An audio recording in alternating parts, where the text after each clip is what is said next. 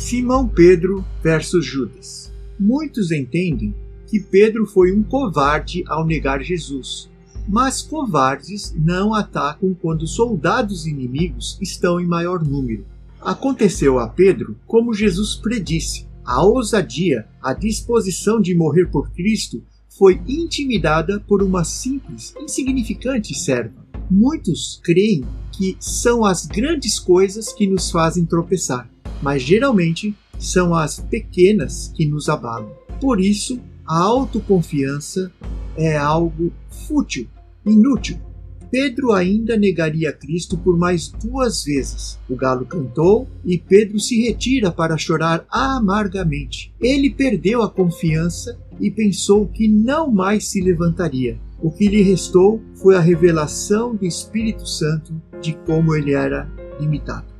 Pedro e Judas eram parecidos em várias coisas. Ambos deixaram tudo para seguir Jesus, sofreram perseguição, agiam poderosamente no ministério, curando e pregando as boas novas. Ambos rejeitaram Jesus nos últimos dias. Contudo, eram muito diferentes, pois Judas nunca desejou conhecer Jesus como Pedro.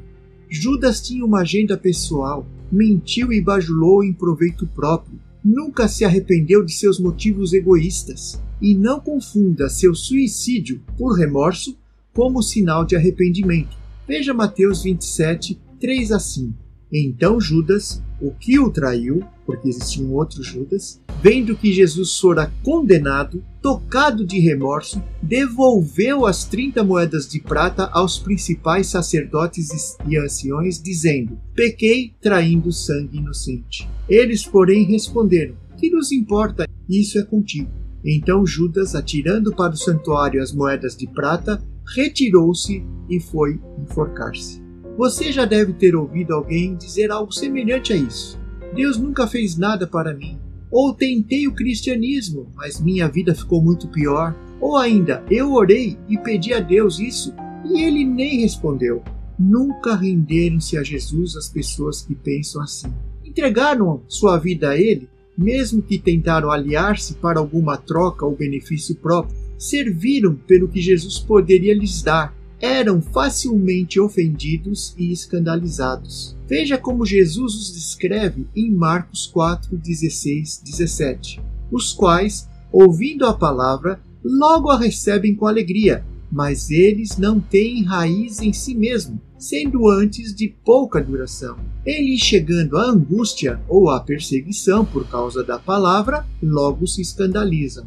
E eu acrescento: logo se escandalizam pela falta de fundamento. Onde devemos ter nossas raízes? Efésios 3, 16 a 18 responde que o maior fundamento é nosso amor por Deus. Não podemos dar nossa vida a quem não amamos. Havia dois vizinhos com jardins em suas casas. Um cuidava intensamente de cada planta, outro deixava até de regar frequentemente. Quando veio uma grande tempestade com vento forte, o jardim outrora bem cuidado foi destruído e o outro não.